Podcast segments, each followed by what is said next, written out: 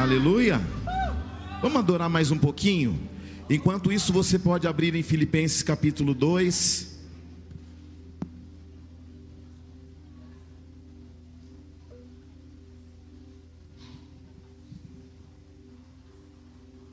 E abra também em Mateus 19, 27, em nome de Jesus. E vamos adorar mais um pouco em nome de Jesus. Entregue a Ele a melhor adoração da sua vida. Aleluia. Bem-vindo, Espírito Santo. Fala o nosso coração. Acima de tudo. Oh. Acima de todos. Está o Senhor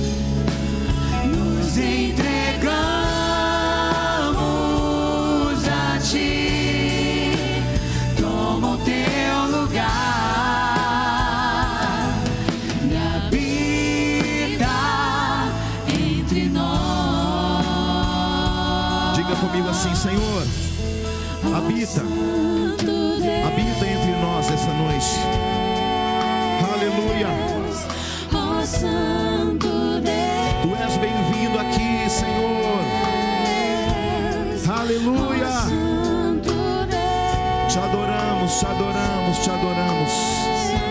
Glória a Deus. Aleluia.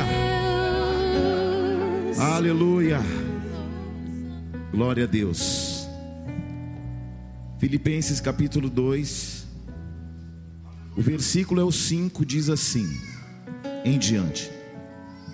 Tende em vós o mesmo sentimento que houve também em Cristo Jesus, pois ele, subsistindo em forma de Deus, não julgou como usurpação ser igual a Deus, antes a si mesmo se esvaziou, assumindo forma de servo, tornando-se em semelhança de homens e reconhecido em figura humana. A si mesmo se humilhou, tornando-se obediente até a morte morte de cruz. Pelo que também Deus o exaltou sobremaneira e lhe deu o nome que está acima de todo nome, para que ao nome de Jesus se dobre todo o joelho nos céus, na terra e debaixo da terra. Diga comigo, nos céus, na terra e debaixo da terra. Agora aqui em Mateus capítulo 19, no versículo 27, diz assim: Então Pedro falou-lhe: Eis que nós tudo deixamos e te seguimos. Que será, pois, de nós? Jesus respondeu: Em verdade vos digo, a vós, os que me segues, os que me seguistes, quando na regeneração o Filho do Homem se assentar no trono da sua glória, também vós vos assentareis em doze tronos para julgar as doze tribos de Israel. E todo aquele que tiver deixado casas, ou irmãos, ou irmãs, ou pai, ou mãe, ou mulher, ou filhos, ou campos por causa do meu nome, receberá muitas vezes mais e herdará a vida eterna. Pois muitos primeiros serão últimos e muitos últimos serão primeiros. Amém? Pai, eu te peço, fala ao coração do teu povo. Eu não tenho nada para dizer, mas eu quero ouvir a sua voz, eu quero sentir o teu fluir.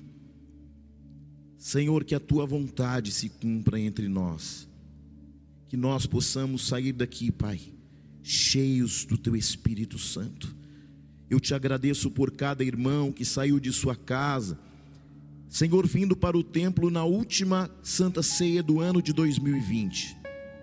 Eu também te bendigo por aqueles que, por alguma impossibilidade, não, não chegaram ou não puderam vir ao templo para te adorar, mas que nós possamos, nesta noite, nos prostrar a Ti e declarar que só o Senhor é Deus.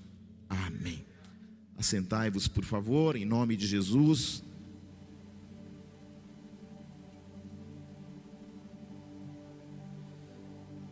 Quero agradecer a Deus pelos nossos irmãos de outras cidades que estão nos acompanhando ao vivo pela internet. O tema dessa noite é um lugar melhor do que o meu lugar. Amém? Repita comigo: um lugar melhor do que o meu lugar. Meus irmãos,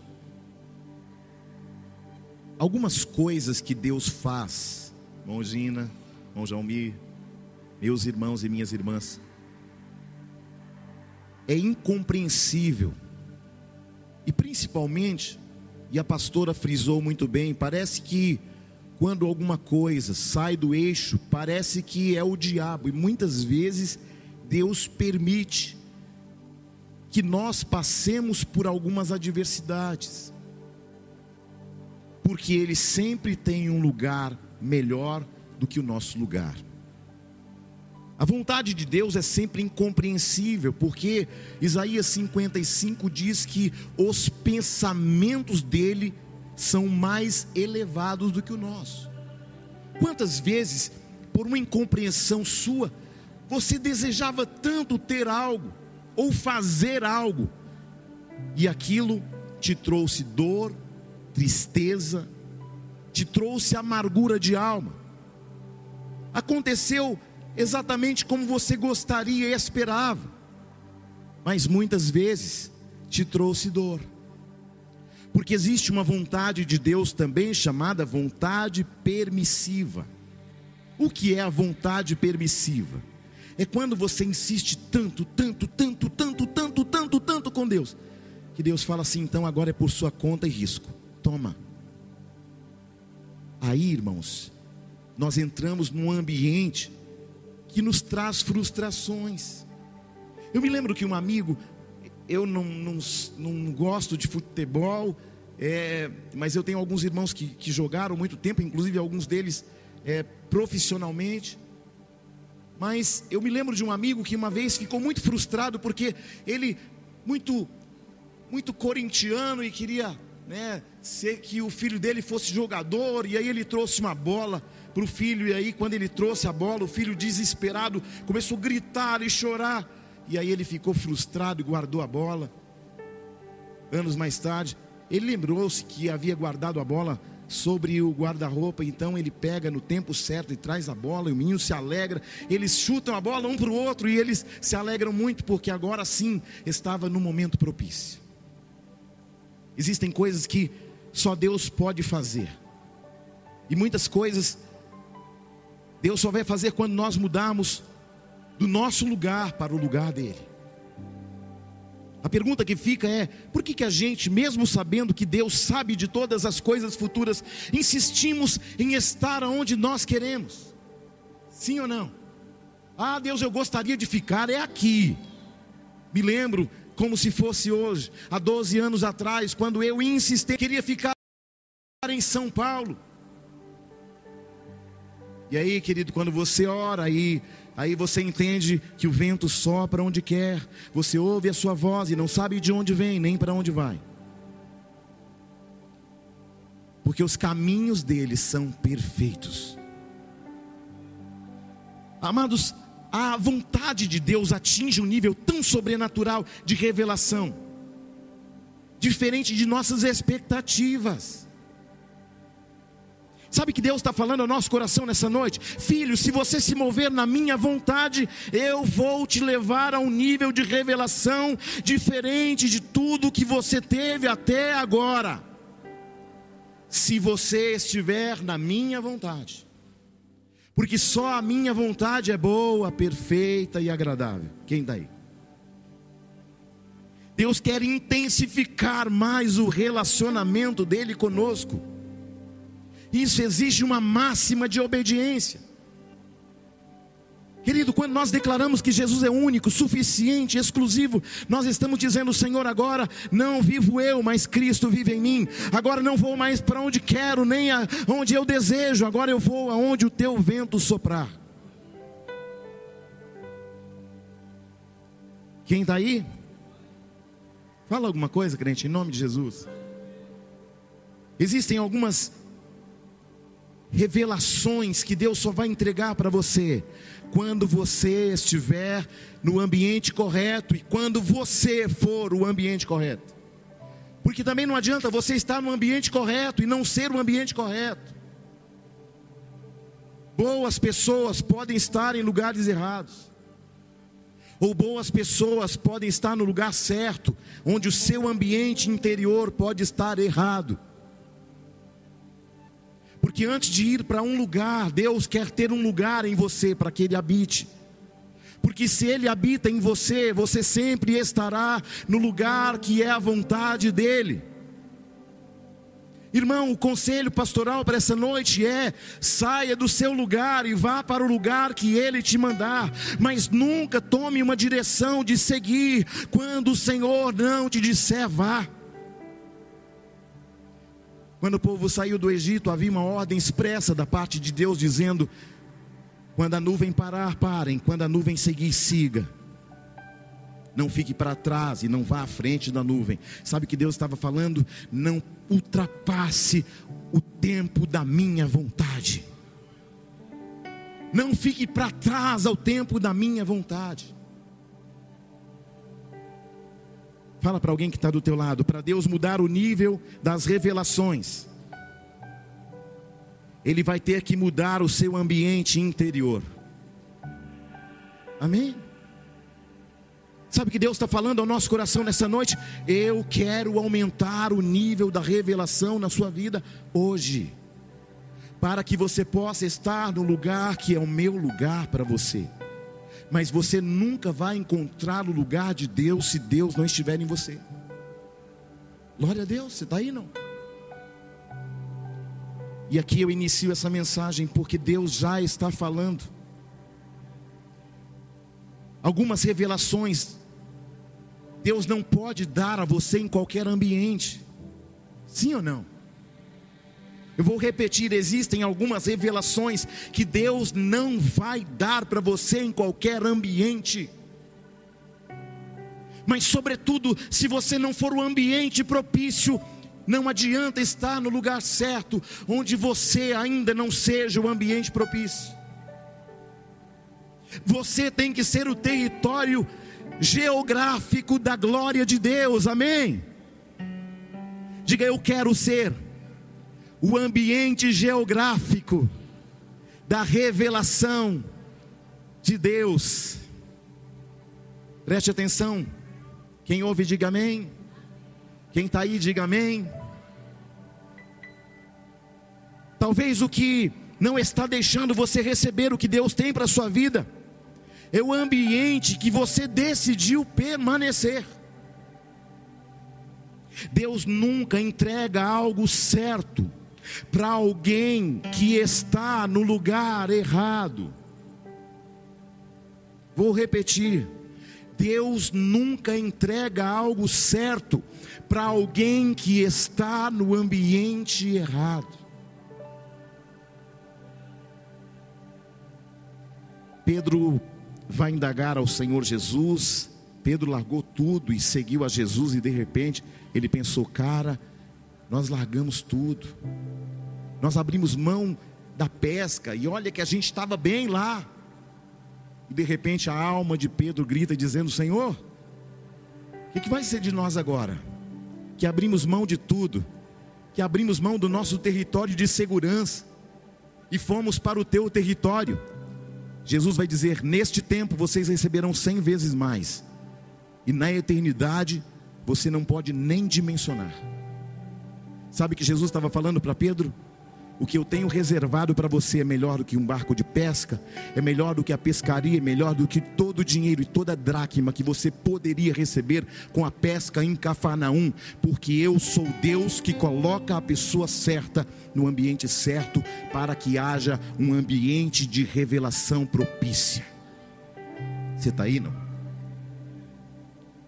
O livro de Daniel, no capítulo 1, não precisa ir lá mas a palavra diz que Daniel resolveu firmemente não se contaminar com as iguarias do rei. Quando nós olhamos a história de Daniel, parece incompreensível. Porque Daniel era um jovem e de repente chega um rei chamado Nabucodonosor, um homem feroz, o rei da Babilônia. E de repente ele chega em Judá, e diferentemente do povo assírio, porque era assim, gente, só para você entender e se localizar. O povo assírio, quando eles venciam uma batalha contra um povo eles escravizavam da seguinte maneira: os assírios, eles geralmente se misturavam com as mulheres do, da localidade, para que eles pudessem imprimir o DNA deles naquele povo. Mas o povo babilônico era diferente. A estratagema deles de guerra, depois de vencer sobre um povo, eles faziam o seguinte: eles pegavam, matavam aqueles que eram homens importantes, que eram mais velhos, que tinha uma certa influência na cidade, e daquelas famílias influentes, preparadas, onde tinham filhos que sabiam ler, escrever, que tinham conhecimentos científicos, eles raptavam estes jovens e levavam para a Babilônia, deixando no território onde eles entraram apenas os velhos, os doentes e algumas mulheres. Você está compreendendo isso? De repente, Daniel foi criado para ser um príncipe em Judá, um jovem é, educado, um jovem é, cheio de Deus, mas de repente ele se depara com uma situação. Mataram os pais de Daniel em Judá, estupraram suas irmãs, e de repente, aquele jovem é levado para seguir ao rei e servir ao rei, pelo qual havia feito uma calamidade na cidade de Daniel, na casa, na família de Daniel. Mas Deus estava trabalhando mesmo sem que Daniel entendesse, e eu creio no meu coração, me colocando no lugar de Daniel, que muitas vezes Daniel ficava se perguntando: Deus, como me sobreveio tamanha aflição? Meus pais mortos, minhas irmãs estupradas, e eu aqui em terra estranha. Mas o que Daniel não, não conseguia compreender é que o próprio Deus permitiu que ele fosse removido do território dele, para que ele fosse relevante em terra estrangeira, aleluia.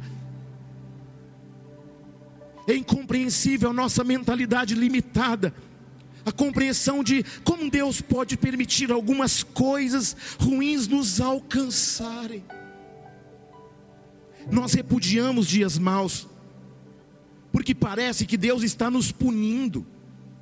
Mas a leitura exata é que, para Deus nos colocar em outros níveis de revelação, Ele vai usar pessoas para nos tirar de alguns territórios. Eu nunca vi alguém crescendo em tempos de fartura, de bonança, de alegria, de prosperidade, mas vi muitos crescerem na adversidade. Eu nunca vi alguém crescer em dias de bonança, de paz, de fartura, porque o território de crescimento É um lugar desagradável e hostil, mas necessário e imprescindível para que eu possa sair do meu lugar e para ir ao lugar da vontade de papai. Olha o que Deus fez em Babilônia por causa de Daniel, irmãos. Daniel foi encontrado dez vezes mais inteligente do que todos os outros homens de lá. Havia uma sabedoria em Daniel, olha só, escute isso.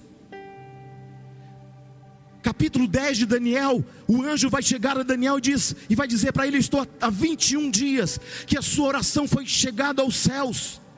Daniel, você é muito amado lá. Halamassuri cantalai.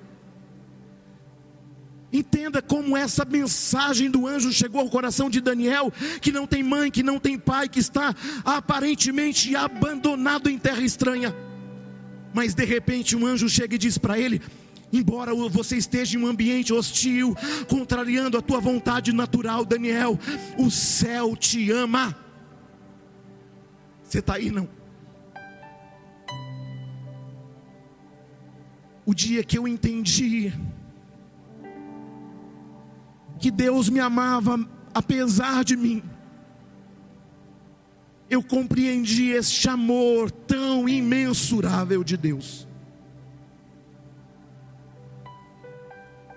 Imagine o psicológico de Daniel, vendo seus pais mortos, suas irmãs violentadas, ele sendo sequestrado a uma terra estranha. Imagine o emocional de Daniel, irmãos mas a palavra diz que ele resolveu firmemente não se contaminar com as iguarias do rei. Sabe o que é isso?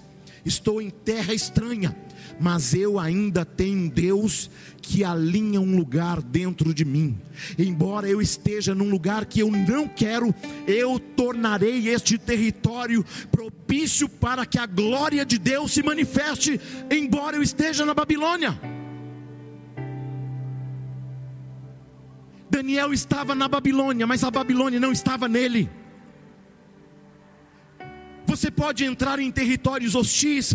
Pode, desde que você saiba quem está em você, quem opera e se manifesta através da sua vida, irmãos. Ramanalagai. A presença de Daniel na Babilônia foi tão intensa que Daniel vai receber chaves, escute isso, que decodificam o Apocalipse, que João, na ilha de Patmos, recebe como revelação do próprio Deus. Olha o tempo de distância entre Daniel e João, o apóstolo. Coisas que Deus não revelou a João na ilha de Patmos Ramanaya súblias. Deus revelou a Daniel, porque Daniel decidiu firmemente não se contaminar com as iguarias da Babilônia. Daniel e Apocalipse possuem a conexão profunda, porque alguém entendeu que um, ele pode ser um lugar onde Deus habita. Se você é um lugar em que Deus habita, a glória de Deus se manifestará através da sua vida, e do seu interior fluirá um rio de água viva. Quem está aí? Quem está vivo, diga glória a Deus. Quem é crente de verdade, diga glória a Deus. Daniel recebeu chaves que decodificaram as revelações apocalípticas. Esta noite Deus entregará na mão de alguns que estão aqui, que se tornaram um ambiente propício para a glória de Deus, chaves que vão decodificar ambientes. Talvez a única coisa que está te impedindo de receber o que você precisa é o lugar que você decidiu permanecer. Eu estou citando territórios geográficos, mas também você precisa entender que você é um território geográfico também. Sabe aquele território do pecado? Sabe aquele território da, da, da má índole? Sabe aquele território da mentira? Sabe aquele território da prostituição, do roubo, da mentira? Sabe aquele território da fofoca, da manipulação, do vício, da pornografia? Eu estou ampliando o seu entendimento nesta noite para que você saiba que se você não for um ambiente, um território propício para a glória de Deus, não vai adiantar você estar no lugar certo.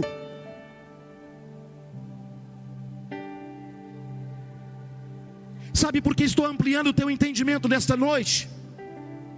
Porque o inimigo se alimenta nestes territórios das nossas escolhas. Vou repetir. O inimigo se alimenta de territórios das suas escolhas. A pergunta que eu lhe faço é: qual é o território que você habita? Declare comigo, já que o inimigo com fé, irmão. Já que o inimigo se alimenta dos territórios de minhas escolhas, eu preciso mudar de ambiente. Eu preciso mudar de território. Urgente. Antes que eu morra. Você está aí? Quem está aí? Tem algum crente cheio do Espírito Santo aí? Lembra de José? o tal sonhador. Eu acho incrível o capítulo 50 de Gênesis. Fala do final da vida deste homem chamado José do Egito. Esse homem era tão profético que ele vai dizer assim: ó, quando o Senhor nos visitar, eu quero que vocês levem meus restos mortais para a terra prometida. Sabe Daniel estava falando? Sabe que José estava falando? Eu não estou na terra prometida mas um dia o Senhor nos visitará. E eu quero estar lá também, mesmo que sejam só os meus restos mortais. Sabe o que é isso? Um homem que entende de territórios espirituais. Deus vai dar discernimento de territórios espirituais para a sua vida nessa noite. Aleluia. É engraçado que Israel amava mais a, mais a José. A palavra diz lá em Gênesis 37, versículo 3: Israel amava a José mais do que todos os seus filhos, porque era filho de sua velhice. Fez-lhe uma túnica de várias cores, vendo, pois, seus irmãos, que seu pai o amava mais do que a todos seus irmãos, aborreceram-no, aborreceram-no, e não podiam falar com ele pacificamente. Sonhou também José um sonho e contou a seus irmãos por isso o odiaram ainda mais. Algumas dizem aborreciam ainda mais. E disse-lhes no versículo 6: Ouvi, peço-te, peço-vos que eu tenho um sonho, que eu tenho sonhado. Eis que estávamos atando molhos no meio do campo, e eis que o meu molho se levantava e também ficava em pé, e os vossos molhos o rodeavam e se inclinavam ao meu molho. Então disseram-lhe: Olha só, escute a interpretação do sonho de, de, de José através dos irmãos. Então lhe disseram seus irmãos: Tu, pois, deveras reinarás sobre nós? A pergunta que eu faço é: de alguma maneira, José disse que ele iria reinar sobre os irmãos? Fala alguma coisa, crente. Quem está aí? Quem está aí? Quem revelou foi os irmãos, mas de forma equivocada. Olha a interpretação dele: será que você vai ser rei sobre nós? Será que então você vai assentar na cadeira de Jacó, nosso pai? É isso? É isso que se dá esse teu sonho? E a palavra diz que eles o odiaram ainda mais. Só que algo que já estava ruim piorou mais ainda. Versículo 9: sonhou ainda outro sonho. Meu Deus, fala, meu Deus. E contou a seus irmãos e disse: Eis que ainda sonhei um outro sonho, e eis que o sol e a lua e onze estrelas se inclinaram diante de mim. Contando a seu pai e a seus irmãos, repreendeu seu pai e disse: Que sonho é esse que sonhastes? Sabe o que Jacó estava falando? Sabe o que Israel estava dizendo? Primeiro você vem falando que vai reinar sobre os seus irmãos. Agora sobre mim, sobre a tua mãe também. Você é bem petulante, hein, José? Eu quero que alguém aqui entenda que José foi perseguido por toda a história da vida dele. Ele sonhou e os irmãos se indignaram. E nós já conhecemos a história. Vendido aos ismaelitas para a terra estranha, para o Egito. Aonde ele vai cair? Na casa de um homem poderoso chamado Potifar. Escute. Escute isso. Em algum momento, enquanto José estava na casa de Jacó, ele teve algum discernimento de sonho? Não, tanto que ele foi perguntar para os para os Segunda coisa, ele revelou algum enigma? Ele administrava as coisas do pai?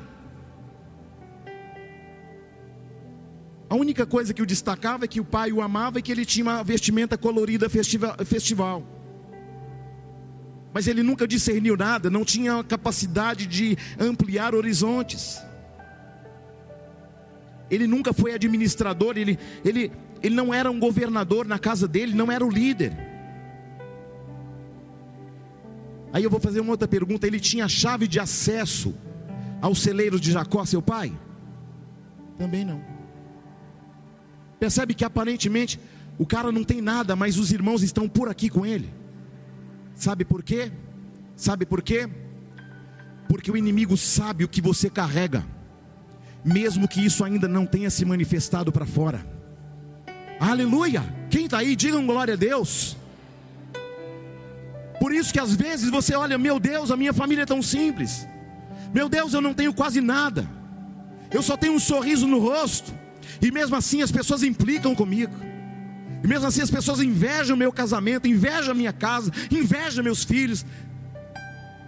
Sabe por que, que é, irmãos? Porque o inimigo sabe o que você carrega. Sabe qual é o nosso problema? A gente não sabe. E aí a gente fica batendo cabeça. E aí a palavra diz que a nossa luta não é contra carne e sangue, mas contra principados, potestades e domínios. Quem sabe o lugar do teu destino quem conhece a plataforma da tua glória é o Senhor. Amém ou não amém? Algum momento, José sentou na cadeira do pai dele, sim ou não? Algum dia, aquilo que José pôs a mão prosperou, multiplicou, sim ou não? E aí eu fui refletir sobre territórios e lugares em que habitamos. E olhando para José, eu descubro que enquanto José estava perto do pai, perto dos irmãos, perto da mãe, perto da parentela, você percebe que a vida de José era apenas uma vida insossa, sem desafio, sem crescimento expressivo, sem revelação, sem chave, sem nada. Escute, enquanto ele estava perto da família, ele nunca foi relevante. Porque os irmãos não identificaram mas José carregava algo poderoso que o próprio Deus havia colocado dentro dele, não pelo lado de fora. A inveja dos irmãos não era por causa da roupa. Mesmo sem compreender, o inimigo havia colocado um sentimento no coração dos irmãos por causa de algo que ele carregava pessoas que carregam algo muito profundo, algo muito tremendo, sempre vai passar muitas lutas. Você percebe que no meio de muitos irmãos, alguns passam mais lutas que os outros? Aí você fala, mas eu nasci da mesma barriga, do mesmo pai, e eu passo uma, um, um perrengue desse. É porque você carrega um território de revelações poderoso, e você precisa entender isso. Quem está aí? Sabe qual é o nosso problema? É que você se acostuma com aquilo que a pessoa aparenta, com aquilo que ela faz, e você não celebra aquilo que ela carrega. Você está aí? José não fluiu na casa de Jacó, porque o lugar não era favorável. As pessoas falam que quando José sonhou, ele já sabia que ele seria governador. Não, ele já sabia. Já vi pregadores falando, não, ele já sabia que ele seria governador. Sabia nada, irmão. Ele foi perguntar para os irmãos: que sonho é esse? Desses feixes, dessas estrelas, deste sol, dessa luz, estou entendendo nada. Ele vai dizer: ouça o meu sonho. Quem interpretou o sonho de José foram seus irmãos. Aí ele conta: É, eu estava dando feixes no campo e o meu feixe ficava de pé, o de vocês inclinava diante do meu. Aí contou do sol e da lua que nós já lemos. E a imagem que veio ao coração dos irmãos, à mente dos irmãos, era: nosso pai já ama demais José, porque ele é filho da velhice, é o caçulinha do papai. O papai nunca fez uma roupa bonita para nós, fez para José. Aí agora vem esse sonho. Aí eles falaram o seguinte: vamos sabotá-lo e vamos levá-lo para outro território e nós veremos em que se dará tais sonhos. Você está aí? Vamos encontrar um meio de tirar ele de perto da cadeira de papai, porque aí eu quero ver o que vai se dar aos, aos tais sonhos. Só que a palavra diz em Romanos 8 que tudo coopera para o bem daqueles que amam a Deus. Eu disse tudo, eu disse tudo, eu disse tudo, eu disse tudo, eu não disse quase tudo, eu disse tudo. Tudo coopera para o bem daqueles que amam a Deus, que andam segundo a sua vontade. Quando José, escute isso, quando José contou o sonho, aí os irmãos perguntaram a ele: então quer dizer que você vai governar sobre nós? José não falou nada disso, falou? Hã? Ou a minha Bíblia está errada? José falou que ia governar sobre os irmãos? Não, ele perguntou: que sonhos são esses, irmãos? José não falou nada, José não revelou o sonho. José não havia conseguido entender o tal sonho. Mas quem acreditou ter interpretado o sonho foi quem? Os irmãos. E esse foi o maior erro dos irmãos de José. Escute isso. Na interpretação dos irmãos de José, José se assentaria onde? Na cadeira do Jacó. E governaria sobre eles onde? Na casa de Jacó. Não é isso? Só que as dimensões territoriais do espírito são diferentes. Enquanto os irmãos estão pensando, vai reinar aqui, no meio da nossa casa, da nossa parentela, na nossa tribo, no nosso lugar. Papai está olhando lá de cima e fazendo assim, ó. Não tem nada a ver com a casa de Jacó, porque o que eu coloquei dentro dele o território e o ambiente espiritual de revelação profética que eu coloquei dentro de José não cabe na casa de Jacó. Você está aí? E quando os irmãos mancomunaram um plano para transportar, quem está aí? Para transportar José fazendo de conta que o mesmo havia morrido pelas, pelos, pelos, pelas garras da fera, pelos dentes da fera selvagem, trazendo as vestimentas para Jacó e dizendo: Olha o que se deu nosso irmão. E Deus está olhando lá de cima e falando assim: Não, eu só estou permitindo isso porque eu estou usando vocês para transportá-lo numa ponte que o levará ao meu propósito. Você está aí não? Quem está entendendo isso, diga glória a Deus. Deus vai, através de uma situação, transportar você numa ponte para levar você a um ambiente, um território de propósitos, e esse propósito se cumprirá, quer quem está do teu lado queira ou não. Deus está dizendo: Eu estou nesta noite transportando os meus para territórios espirituais, de revelações, territórios que os homens não podem dimensionar. Você está aí? Pode aplaudir ao Senhor. Toda a glória é dele. Sabe o que os irmãos pensaram? Vamos alterar o destino dele. Quem disse? Vamos alterar o destino de José. Quem disse? Enquanto os irmãos disseram, vamos alterar o destino dele, transportando ele para o Egito, Deus estava falando, ele está na palma da minha mão, só vai acontecer porque no território que ele está, eu não posso fazer tudo o que eu preciso fazer, nele e através dele. Quem está aí, irmão? Fala alguma coisa, santo. Fala alguma coisa, santa. Glória a Deus. Eles articularam um plano, eles pensaram que tinham condições de alterar o destino de José, e eles o sabotaram. Quando você está na palma da mão de Deus, até a sabotagem do inimigo te transporta para um território de revelações proféticas. Você está aí? Por isso, para de reclamar. Ah, porque fulano, porque Beltrano, porque Cicrano. Shhh, zíper na tua boca. E começa a glorificar pelos territórios hostis que você não entendeu ainda. Porque a vontade de Deus é boa, perfeita e agradável.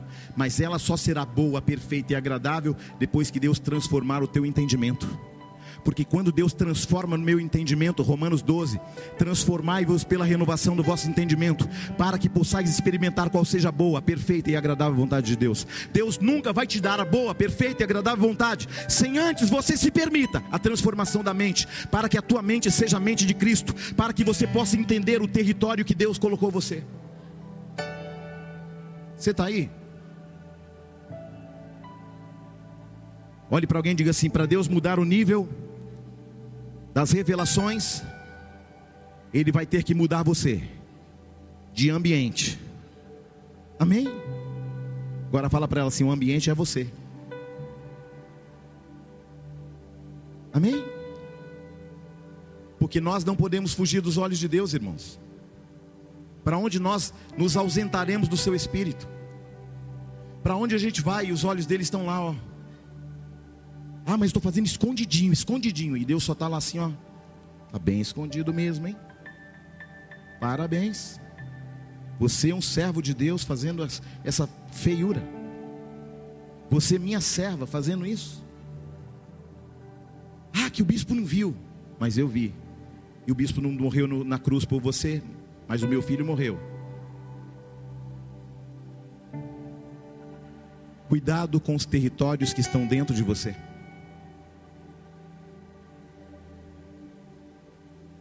Tem coisas que te impulsionam para o lugar certo.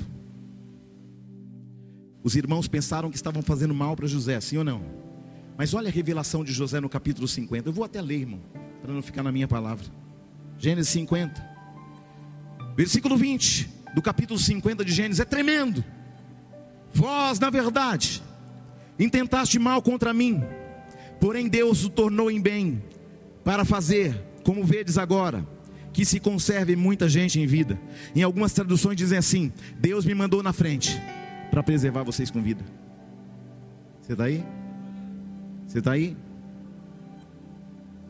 Eu me lembro quando Deus colocou um sonho no meu coração. Há muitos anos atrás, eu tinha 19 anos e Deus falou assim: Eu vou mandar você para bem longe daqui.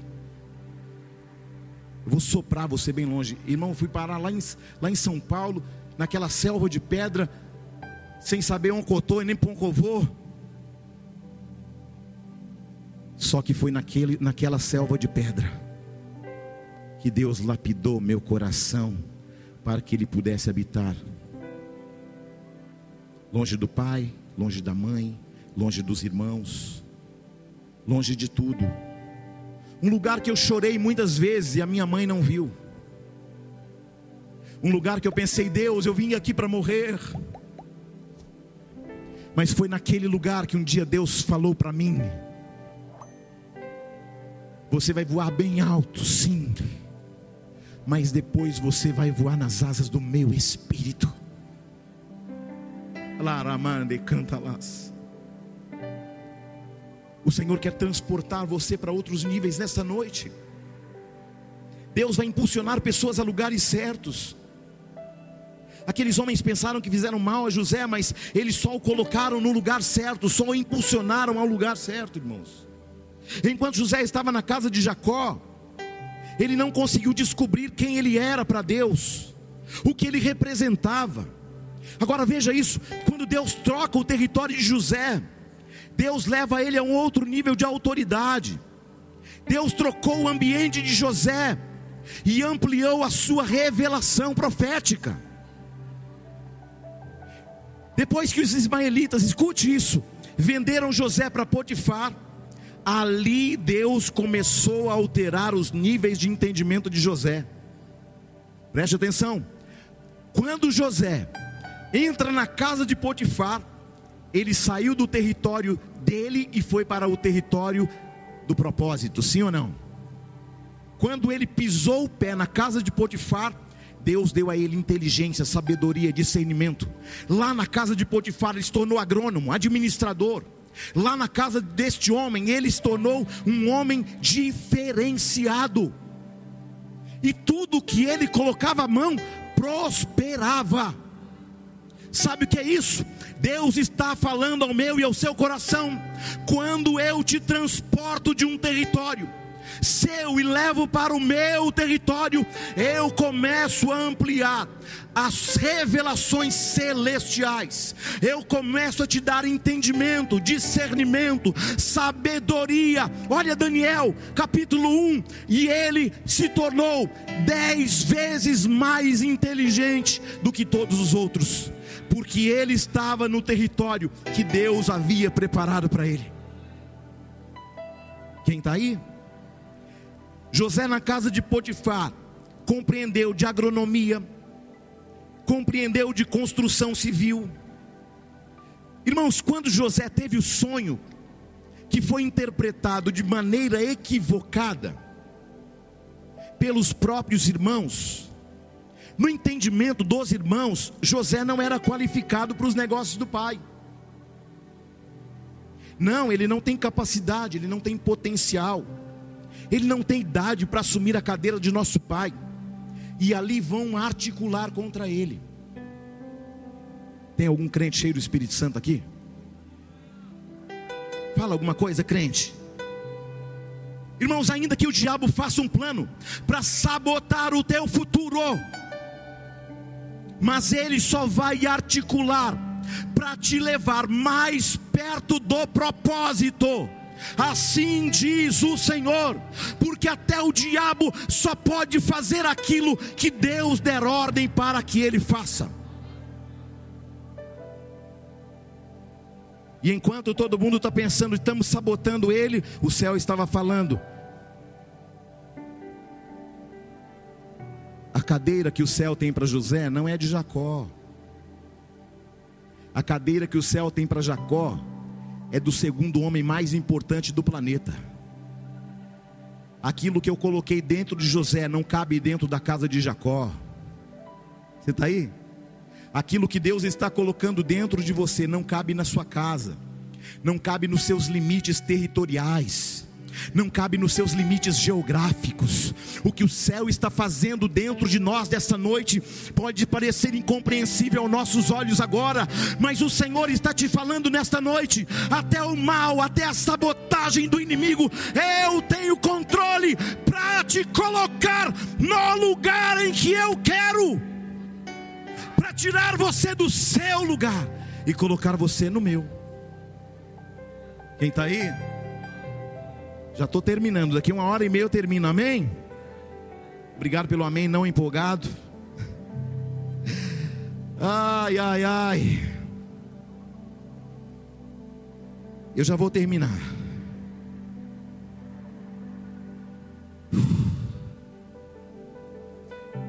Quando José pisa no Egito, ele se torna administrador, construtor civil, agrônomo, decifrador de enigma, revelador de sonhos. José chegou no cara que era conhecido como Deus do Egito, Faraó. E Faraó estava perplexo, sabe por quê, irmã Edna? Porque na realidade, ele sendo Deus do Egito, ele não sabia interpretar o sonho que ele teve. E aí chamam a José, depois que José já havia interpretado o sonho na cadeia, ao que Faraó disse. Ou seja, antes de mais nada, ele revelou os sonhos de Faraó e disse: são sete anos de muita fartura e sete anos de muita escassez. Olha, olha José dando conselho para o Deus do Egito, para Faraó. Aconselho-te que encontre um homem ajuizado, sábio, inteligente, para governar o Egito, porque a coisa vai ficar preta. Você está aí? Sabe o que, que Faraó fala para ele? Visto que o teu Deus te revelou tudo isso, então você é o cara. Deus vai revelar ambientes proféticos na tua vida tão poderosos que você vai falar e alguém não vai acreditar. Que você vai revelar, queridos, porque a glória de Deus está transformando ambientes dentro de nós. Antes de Deus dar tudo que você precisa, Ele vai transformar o teu caráter primeiro. Você sabe que existem coisas que não que não são espíritos. Por exemplo, a gente até fala isso como um jargão evangélico. Ah, espírito de prostituição. Não existe espírito de prostituição, não, irmão. É índole mesmo. Você está aí, não? Glória a Deus. Ah, mas existe influência. Só existe influência porque existe um mau caratismo. Porque existe uma condição da índole. Que a brecha não foi fechada. Aí o espírito entra. Mas só entrou porque alguém com má índole abriu a porta. Sim ou não? Quem está aí? Olha o que Faraó disse: se o teu Deus te revelou tudo isso, então não vejo ninguém que tenha mais condições de administrar o Egito melhor que você. Pegou o anel dele e colocou no dedo de quem? Agora, ele estava exatamente no território do planejamento do céu. Tudo que te acontecer que você não entender e que parecer mal, glorifique. Por isso a palavra diz que nós temos que dar glórias e graças por tudo. Porque até o mal Deus transforma em bem. Aleluia. Recebe meu anel. E a partir de agora você manda em tudo. Você é o governador do Egito agora. Você está entendendo o mistério? Não. Aí o sonho que os irmãos revelaram equivocadamente está se cumprindo agora verdadeiramente. Deus não precisa de reveladores de Araque. Você está aí? Não. Glória a Deus. Os irmãos interpretaram com a alma. José não havia entendido, mas quando o faraó colocou o anel dele na o sinete na mão de, Dani, de José, José entendeu o seguinte: olha o sonho, olha o propósito e olha o lugar que Deus me colocou. Você está aí? Pessoas serão transportadas para outros ambientes a partir do momento em que você deixar ser o território do ambiente da glória de Deus. Deus nunca vai colocar alguém num lugar alto para sua própria glória, irmãos. Porque tudo é dele, por ele e para ele. Você está aí não? Tem gente aqui que só não está conseguindo receber algo extraordinário de Deus, que não estão conseguindo se descobrir, porque ainda estão insistindo em se manter em lugares errados. Faz quanto tempo Deus mandou você largar aquele namorado que você insiste, aquela namorada que você insiste, que não tem aliança com ele, pode ter com você, mas não tem com ele. Faz quanto tempo Deus mandou você sair dessa situação de pecado e você insiste em permanecer nesse território? Faz quanto tempo Deus mandou você sair dessa prostituição, dessa pornografia, mas você insiste? Faz quanto tempo Deus te mandou acertar tua vida conjugal e você não arruma? Se você se mantiver nesse território de concupiscência, você vai continuar no meio desse deserto e dessa luta. Deus não tem nada com isso. Ah, Deus, cadê Deus? Aí Deus olha para você e fala assim: Como é que eu entro? Num território desse, olha a sua vida como é que está. Como é que eu entro? Porque todas as vezes o diabo é legalista e todas as vezes que Deus se aproxima, o diabo fala assim: Mas olha o que está fazendo. Aí Deus não pode ir contra a própria palavra dele, ele tem que recuar. E aí a única, a única condição que Deus recua para o diabo, porque ele usa uma condição e ele espelha essa condição que nós fazemos à nossa vida, ao nosso caráter, à nossa índole, às nossas atitudes, às nossas decisões. E aí Deus não pode liberar, porque nós ainda não somos um território propício. Deus não pode quebrar princípios. Nós quebramos, mas Deus nunca. Porque a primeira coisa que nós pensamos quando fala de mudança de território, a primeira coisa que a gente pensa, vou sair da ágape. O dia que você acertar a sua vida com Deus, vai perceber que o seu problema nunca foi o lugar da igreja, mas a sua índole. Ô bicho, essa palavra é muito dura, irmão. Vai resolver com quem deu. E ele está acima de todos os céus, lá no terceiro. Dá uma idinha lá e fala com o papai. Você está aí não? Olhe para alguém do seu lado e diga: é melhor acertar o ambiente do seu território. Quer ficar no deserto? Quem quer? Quem, quem quiser ficar no deserto, diga glória a Deus. Então arruma sua vida, irmão. Arruma sua vida, porque ainda dá tempo. Glória a Deus. Isso, mas é uma palavra de ser, tinha que ser uma palavra né, é, é, para amaciar a gente, não, irmão. A gente amacia bife, e bife é carne, sim ou não? E aí a gente não vai estar no espírito da galáxia. O que é o espírito da galáxia? Começa no espírito e termina na carne.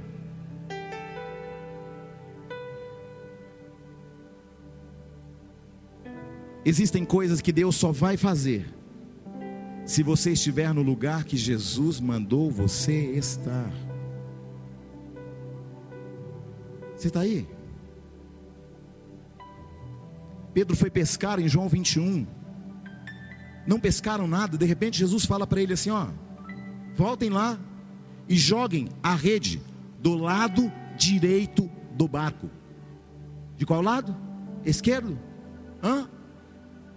O cardume está do lado direito. Jesus sabe exatamente onde ele está, sim ou não? E aí você, pelas suas habilidades, não, eu sou um bom pescador, eu sou até inteligente, eu tô quanto diploma eu tenho na parede. E aí papai está falando assim: joga a rede do lado direito do barco. Queridos, é tempo de nós sairmos da nossa condição de racionalidade. Fé é o firme fundamento das coisas que eu espero e a certeza daquelas que eu ainda não vi. Amém? Você está aí não? Tem pessoas boas em lugares errados. Tem gente boa batendo cabeça em lugar errado, insistindo e perdendo tempo em lugares errados, até com pessoas erradas. Mas olha o que Deus está falando para você: troca o lugar, que eu amplifico o ambiente das revelações, troca o território, e eu faço através de você coisas que serão as mais extraordinárias, que os seus olhos não viram, que os seus ouvidos não ouviram e que jamais penetrou teu coração. Deus vai mover pessoas em geografias proféticas e territórios extraordinários. Você está aí não? Só que a palavra diz assim: se quiserdes, se me ouvirdes, então comereis o melhor da terra. O se é uma condicional. Sabe, Deus fala, quando Ele fala se, Ele está falando o seguinte: eu tenho um território abundante, próspero para a sua vida. Só que se você continuar fazendo do seu jeito, você vai continuar no deserto, vai continuar pescando e não pegando nada. Quem está aí, irmãos? Fala alguma coisa, crente. Quem está aí? Pega a revelação e leva para casa nessa noite. Quando você é movido pelo fluir de Deus, territórios comuns se tornam territórios proféticos. Aleluia! Deus vai estabelecer as maiores revelações, mas não é no teu território, é no dele. Quando eu sou movido pela palavra, eu consigo extrair dos lugares mais improváveis as coisas mais extraordinárias.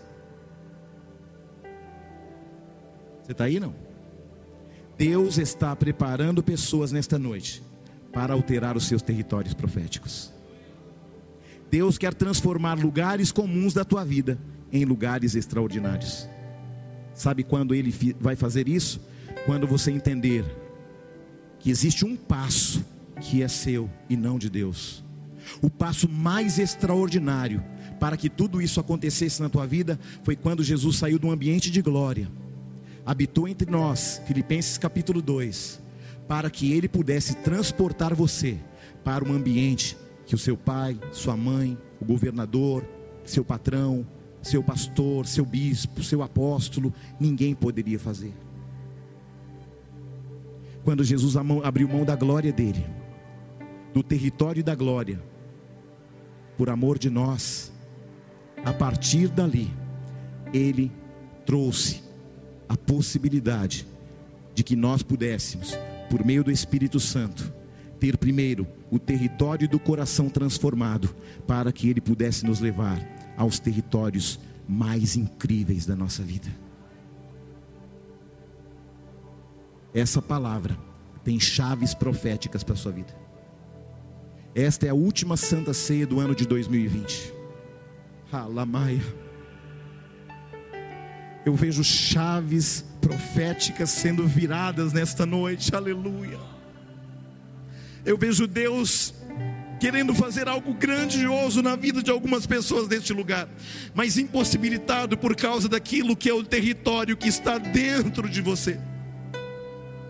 Deus está falando a alguém nessa noite. Eu te trouxe de tão longe. Mas o território que você decidiu dentro de você está tão ruim que eu não posso me aproximar porque o teu pecado faz separação entre nós. Como que Deus vai entrar se o teu pecado separa, queridos?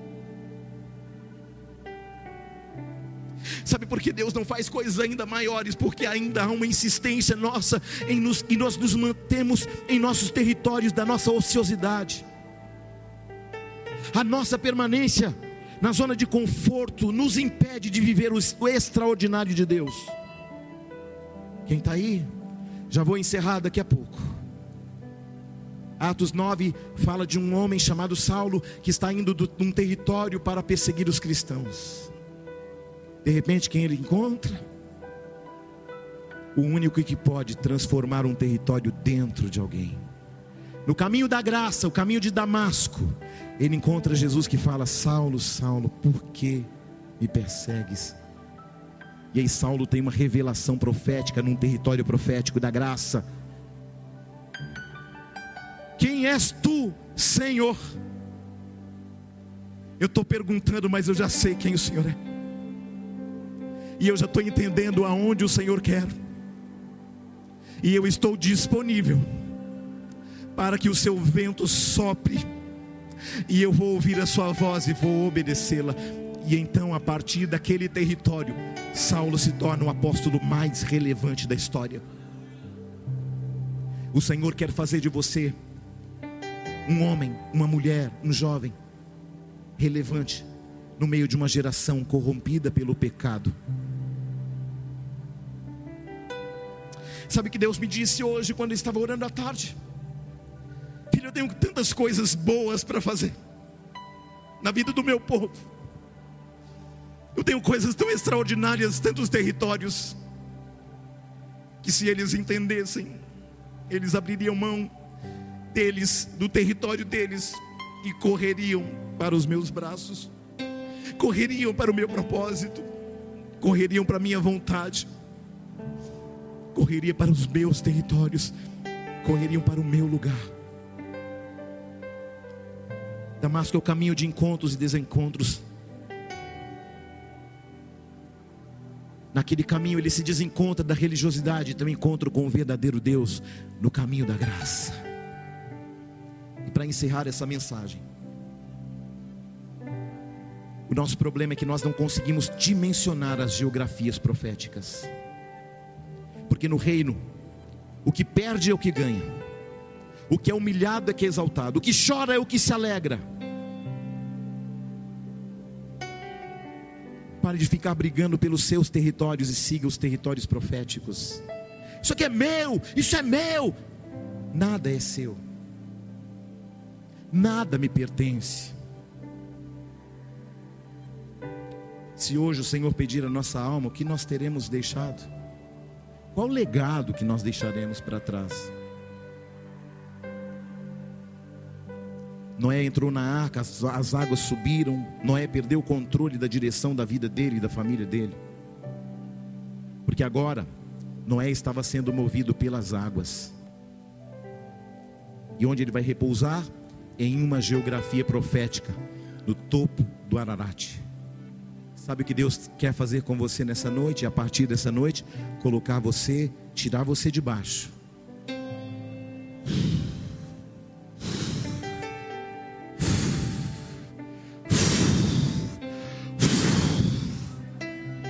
Até que você olhe para você mesmo e você fala: Meu Deus, como é que eu cheguei tão alto?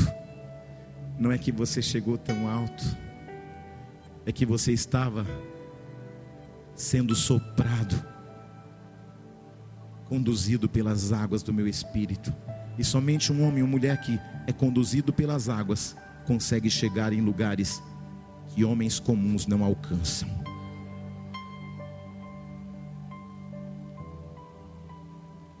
Pedro era o, o máximo, o melhor pescador da Galileia. No auge da carreira. E aí chega um homem e diz para ele: larga tudo e vem ser pescador de homens.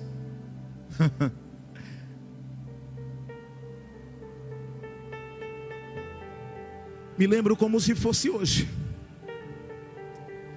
Eu estava orando numa madrugada. E o Senhor disse para mim, Júnior, você me ama? Eu disse: Senhor, amo muito. Então eu vou fazer uma proposta para você.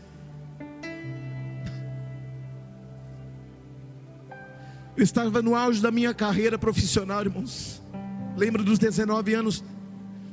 Me tornei um profissional de sucesso na minha área. Voei tão alto. E um dia, no ano de 2004, numa oração, o Senhor falou assim: Filho, você me ama mesmo. Você faria qualquer coisa, sim. Então hoje você vai entregar a sua carreira na minha mão. E eu vou te levar a territórios desconhecidos. Naquela madrugada eu disse: Deus, hoje mesmo, irmãos, naquela mesma noite eu queimei a minha carteira de aviação. A pastora nunca viu a minha carteira de aviador, porque um dia eu queimei ela, para que a minha alma nunca se lembrasse daquele lugar, para que eu nunca voltasse para aquele lugar que era um território da minha vontade.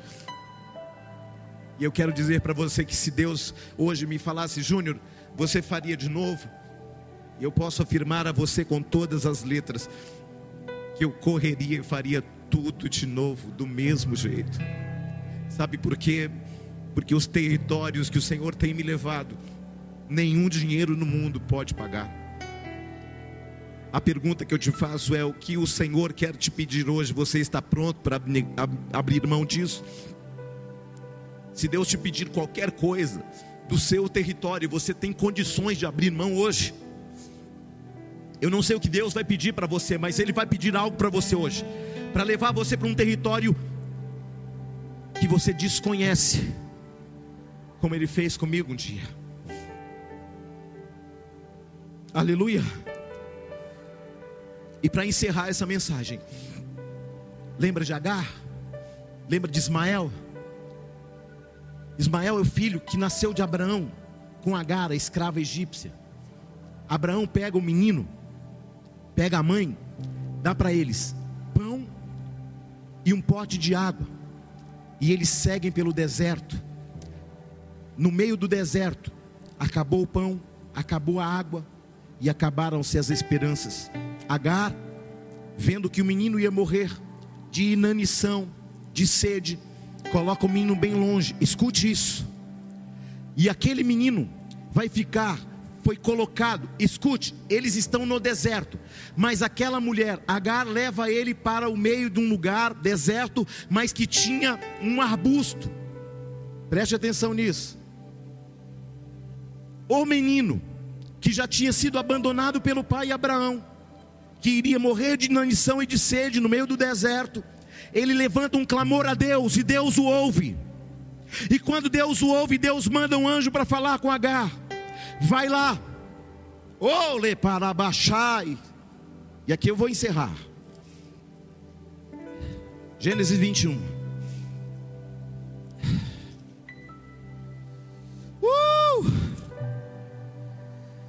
Aleluia.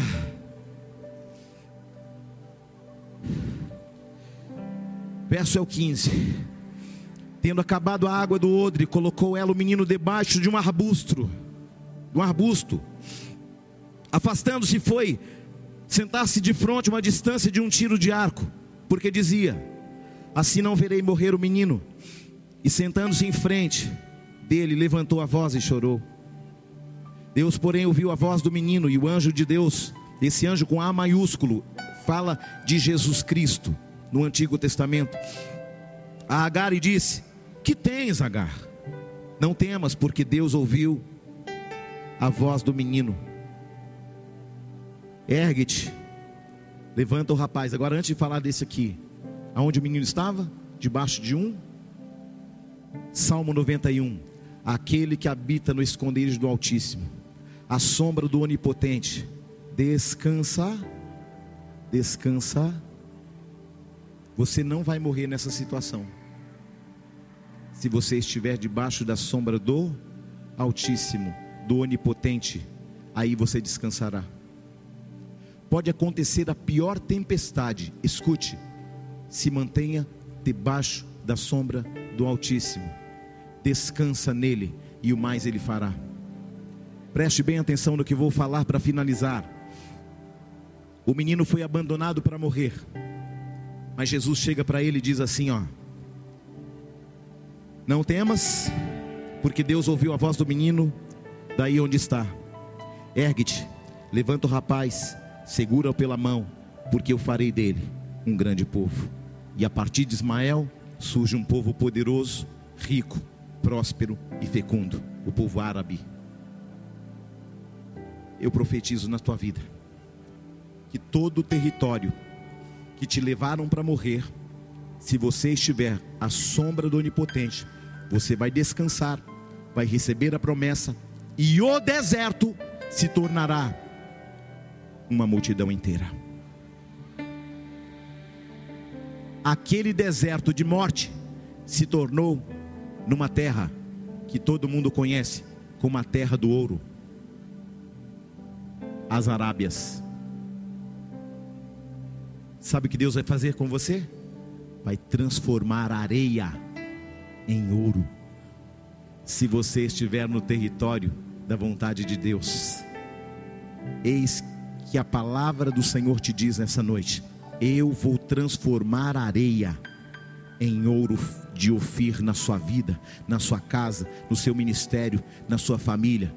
Se você se permitir que eu habite no teu interior, eu vou fazer fluir um rio de dentro do seu interior e vai fluir algo poderoso, porque você não só estará num território profético, mas você, diz o Senhor, será o território profético e a minha glória repousará sobre ti, e aonde você for, todo deserto se tornará em manancial, todo deserto se tornará em ouro e multiplicação, porque assim diz o Senhor. Aleluia. Jesus abriu mão da glória, crucificado. Mas sabe o que a palavra diz? que o Senhor deu a ele o nome que está acima de todo nome, de todo principado, de toda potestade, de todo domínio. Hoje, nesta noite, o Senhor está dizendo: se você permitir, eu vou fazer uma obra inédita no teu coração, na tua vida, na tua vida financeira, emocional, financeira, espiritual, ministerial. Se você permitir que haja uma limpeza neste território geográfico da tua vida, você vai olhar para você mesmo e você não vai entender, porque o que eu estou fazendo na sua vida nesta noite é incompreensível aos teus próprios olhos.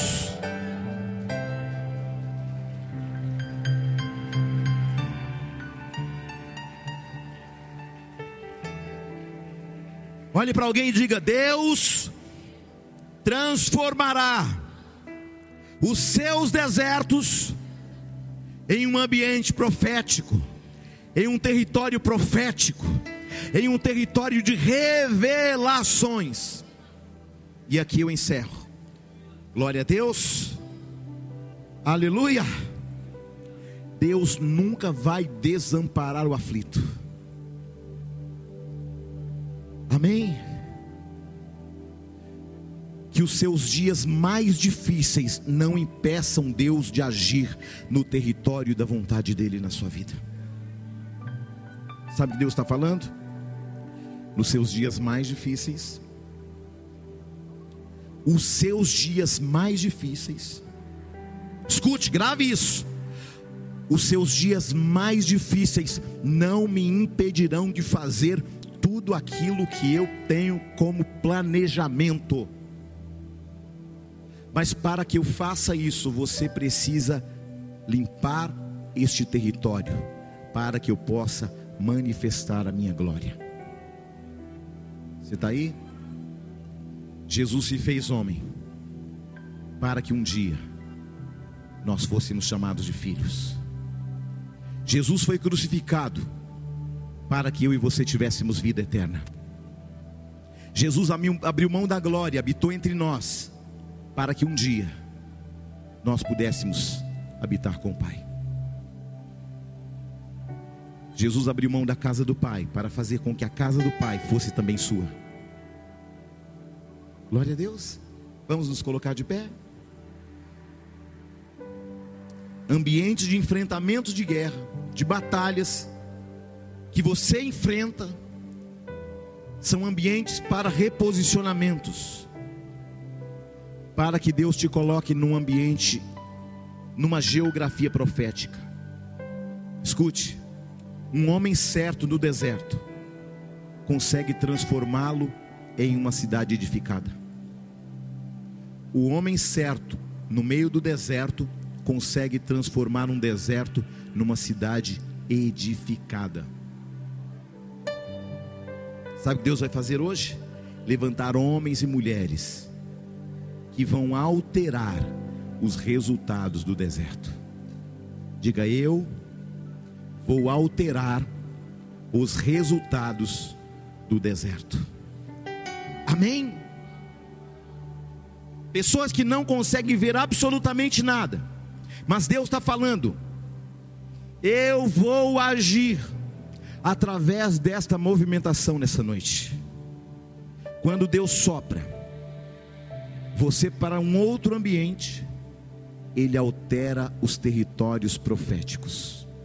As geografias proféticas estão sendo transformadas hoje. Aleluia. Glória a Deus.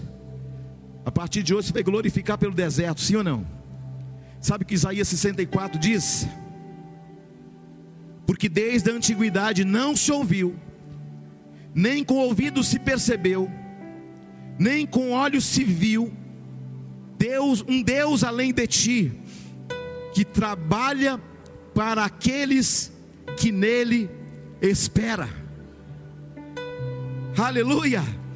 Mateus 20, 29, Jesus encontra Tomé e fala assim: ó, e Tomé ainda está incrédulo, porque os discípulos disseram: Nós vimos o Mestre, ele veio aqui. Não, eu só acredito se eu, se eu, se eu tocar, Se eu,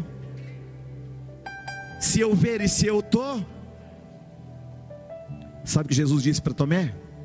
Tomé, mais bem-aventurados são os que não viram e creram. Tem gente que tentou sabotar você, mas o céu está usando esta sabotagem para ampliar os seus territórios proféticos. Pessoas trabalharam para puxar o teu tapete. Sabe o que vai acontecer? Alguém vai derrubar você e quando você cair, você vai encontrar pedras preciosas aonde você caiu. Aleluia! Você está aí não? Glória a Deus! Vamos adorar ao Senhor. Diga eu estou debaixo desta palavra. Eu vou me movimentar debaixo dessa palavra. Eu vou sair do meu lugar e vou ir para a vontade, para o lugar da vontade dele, porque dele, por ele e para ele são todas as coisas. Escute, as portas do inferno não prevalecerão contra você. Diga: as portas do inferno não prevalecerão contra mim. A água de Agar e de Ismael acabou, mas Deus transformou o deserto em uma cidade edificada. Daniel foi raptado para a Babilônia e transformou a Babilônia num ambiente profético. A Babilônia teve que reconhecer que aquele homem não era normal. Os irmãos de José vieram a ele no capítulo 50 e disseram: Agora você vai nos matar porque o nosso pai morreu. E aí José vai dizer: Acaso o Senhor Deus? Eu só estou aqui, só vim na frente. Deu porque Deus usou a situação de vocês e me mandou na frente. Aleluia. Para preservar vocês com vida. Aleluia. Deus vai mandar gente na frente para preservar outros com vida. Deus vai se mover em ambientes proféticos nessa noite. O Espírito de Deus está aqui. O Espírito de Deus quer se mover em ambientes do teu, do teu território, do teu coração. Sopra, Espírito Santo. Nós queremos ouvir a tua voz e obedecê-la. Nós não queremos entender, papai. Nós só queremos seguir. Porque ainda, Senhor, que as águas se afundem, nós vamos pisar, porque temos a certeza que o Senhor nos sustentará. Senhor, podemos ir no deserto, mas sabemos que de lá fluirá um rio, um manancial. Oh! Sobre Espírito Santo, alinha territórios proféticos desta noite aquilo que os olhos não viram, que os ouvidos não ouviram, que nunca chegou ao teu coração. Assim diz o Senhor: toda guerra traz o despojo ao coração de um povo, toda luta proveniente do meu propósito te coloca no centro da minha vontade. Eu é que sei que pensamentos eu tenho sobre vós, pensamentos de bem e não pensamentos de mal, para vos dar o fim que desejais. Assim diz o Senhor. Flua Espírito Santo. Oh! Flua Espírito Santo.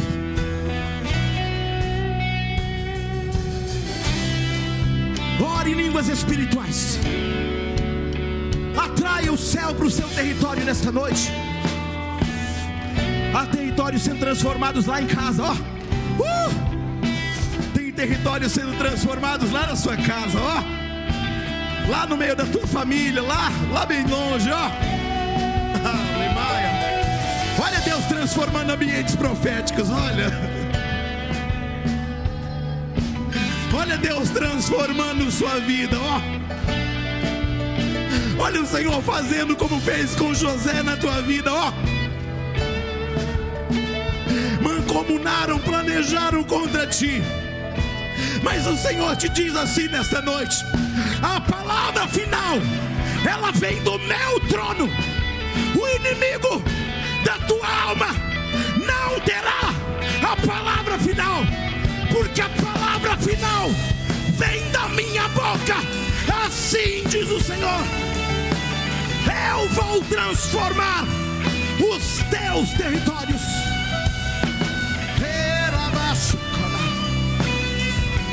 Flua, flua como rio. Fora babaie.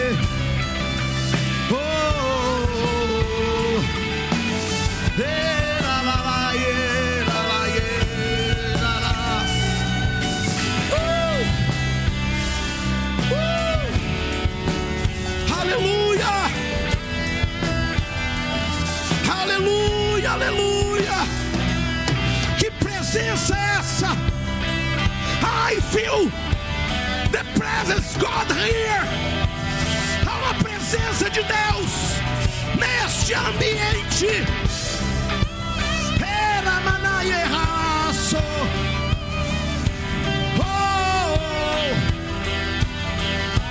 oh, oh. Flua neste ambiente profético. Flua. Xalabapacatalabaxê. Oh, o teu choro se tornará em riso. A humilhação se tornará num ambiente de vitórias. Os territórios que te colocaram para morte, o meu sopro de vida vai entrar lá, ó. Sopra Espírito em territórios proféticos.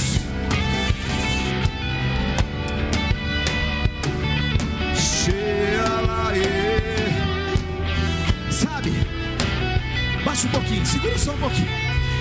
Sabe, tem pessoas aqui no nosso meio que se perguntam assim, ó, escute, presta atenção. Deus, eu te servi com inteireza de coração. Mas olha os meus filhos onde eles estão.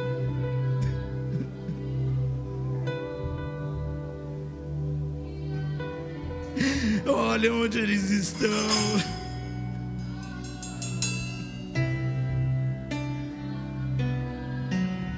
Mas assim diz o Senhor: estou gerando um tempo propício para alinhar o coração deles ao meu, mas não será no seu jeito, no seu tempo. Porque fé não é para você confiar nele, fé é para você conhecê-lo e você vai começar a conhecê-lo. Porque Deus não fica devendo nada para ninguém. Oh! O céu vai trabalhar o coração dos seus filhos, dos filhos dos filhos dos seus filhos, sabe por quê? Filho, filha, porque plantaram um dia e vão colher. E eu vou transformar esta situação e você se alegrará. Antes de que tu venhas de encontro a mim, tu verás com teus olhos eles debruçados na minha presença.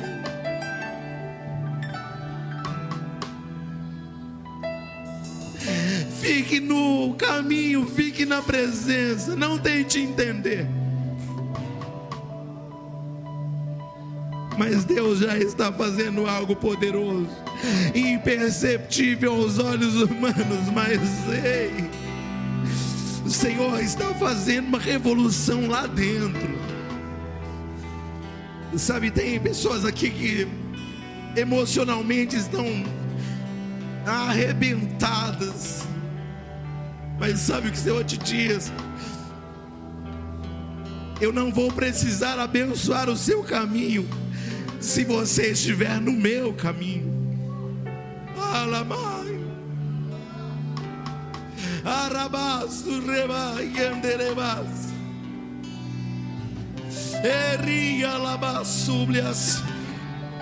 Deus vai transformar histórias aqui hoje.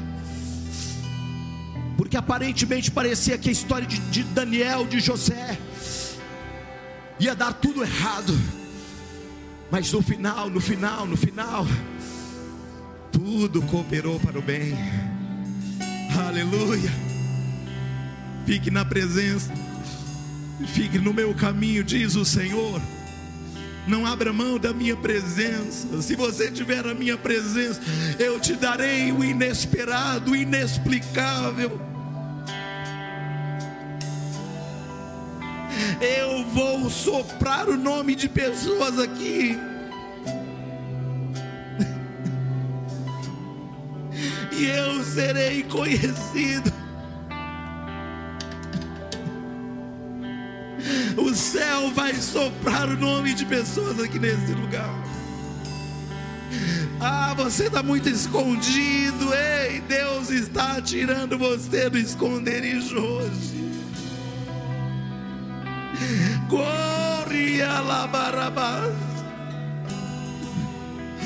Você fugiu do altar, você fugiu da minha presença. Mas o Senhor quer você de volta para Ele.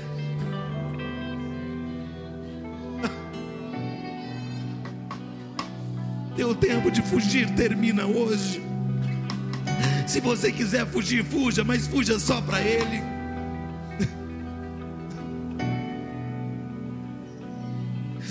O céu está se movimentando, oh glória! Eu vejo um fluir do céu aqui, irmãos, aleluia, aleluia. Xaracalamai.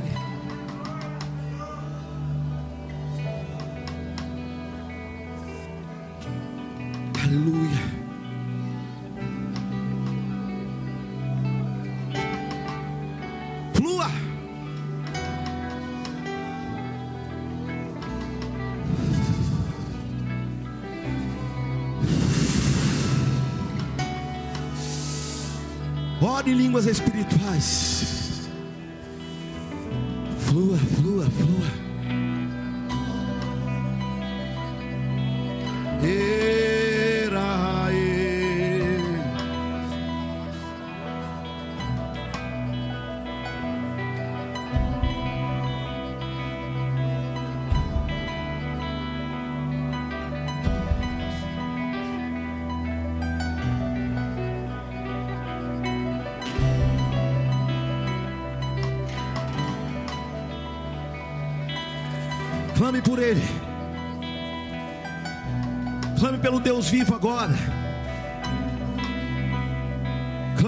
Clame por Ele, querido. Ah, bispo, eu não estou tendo força para sair disso, desse meu território, o território dessa minha escolha. Sei, amai. O Senhor vai te socorrer nessa noite com mão forte. Decida estar nele, querido. Nós vemos quantos homens que foram colocados numa situação de morte, de vergonha em si, e foram soprados para o território da geografia de Deus, da, um ambiente profético.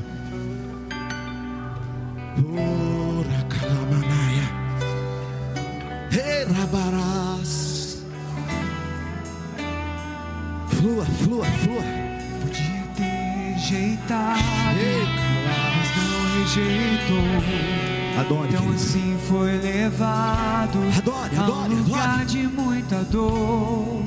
Tem um território propício para adoração hoje. Crucificaram, Pregaram suas mãos, Oh. chicotearam, sangue caía no chão, mas ele não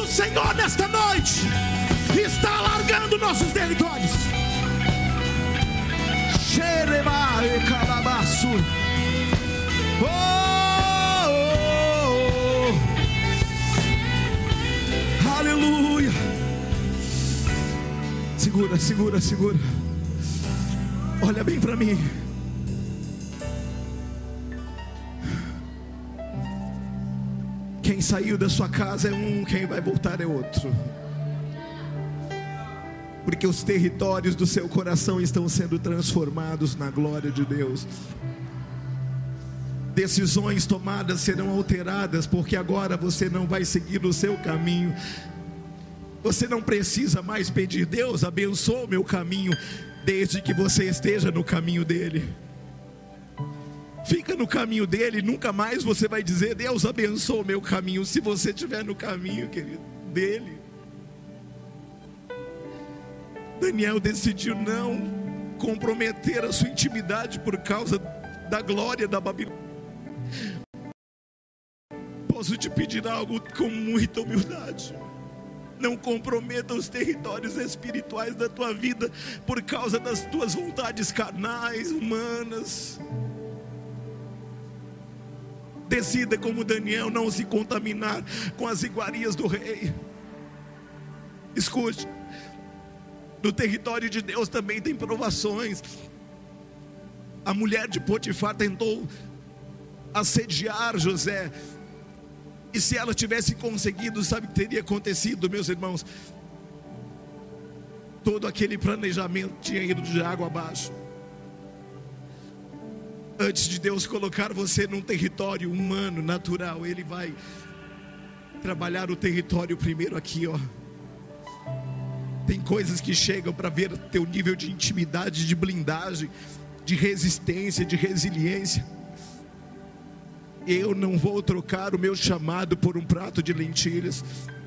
Você não vai trocar o teu chamado por coisas que passam, coisas superficiais, momentos que passam.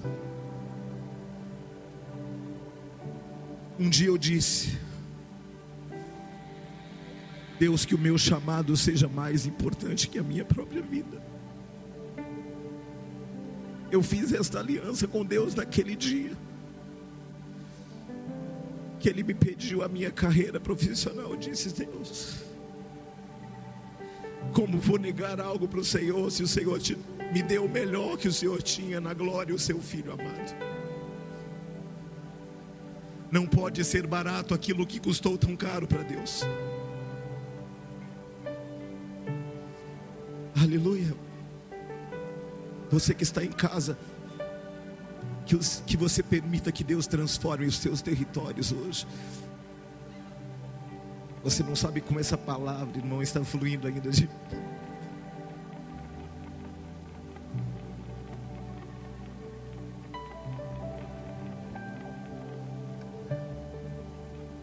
Você não sabe o que essa palavra está produzindo em territórios nessa noite, irmão. Você não sabe, você não sabe. Você não tem dimensão, assim como José não tinha dimensão quando os feixes se prostraram aos feixes dele. Você não tem dimensão. Você não está sabendo o que está acontecendo. Você não tem dimensão ainda. Você não sabe. Você só acha que sabe. Você só acha. Vamos cear? Você em casa vai preparando aí, tá? O pão, cálice.